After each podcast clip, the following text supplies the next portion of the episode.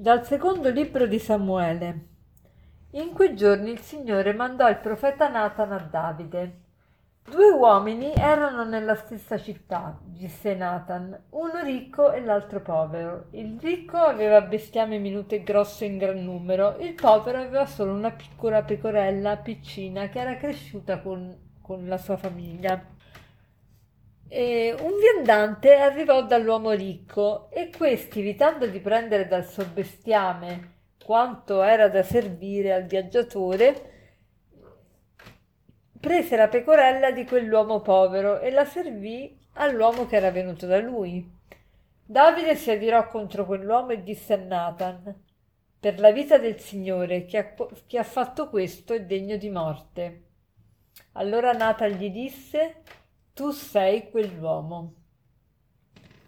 Ecco, il brano di oggi segue il brano che abbiamo letto ieri. Ieri abbiamo parlato di Davide, del suo adulterio della sua capacità addirittura di uccidere Uria Littita per coprire l'adulterio. Quindi quando facciamo un male di solito ne nascono tanti altri di mali perché un male per coprire un altro male produce altro male, eccetera.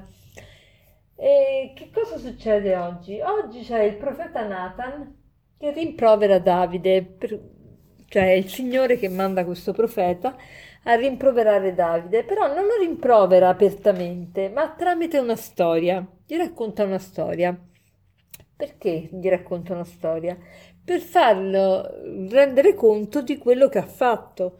Molto spesso noi non siamo consapevoli delle nostre azioni, sì sappiamo che qualcosa magari è sbagliato, non ci suona tanto bene, ma non abbiamo proprio la, la consapevolezza del male che abbiamo fatto. Però quando lo vediamo in altre persone, allora ci risulta chiaro e ci sdegniamo.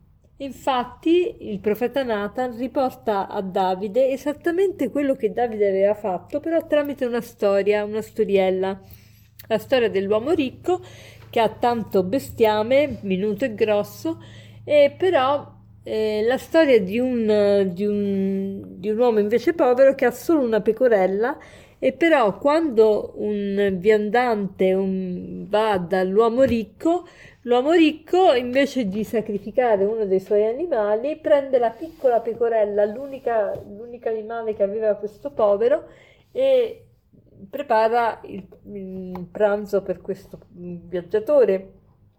Ovviamente Davide è sdegnato di tutto questo e Nathan gli fa capire tu sei quell'uomo, tu hai fatto questo perché tu avevi tutte le concubine che volevi, avevi tutte le mogli che, che hai, insomma, eh, potevi essere ben contento, invece no, sei andato a prendere l'unica moglie del, di Uria Littita.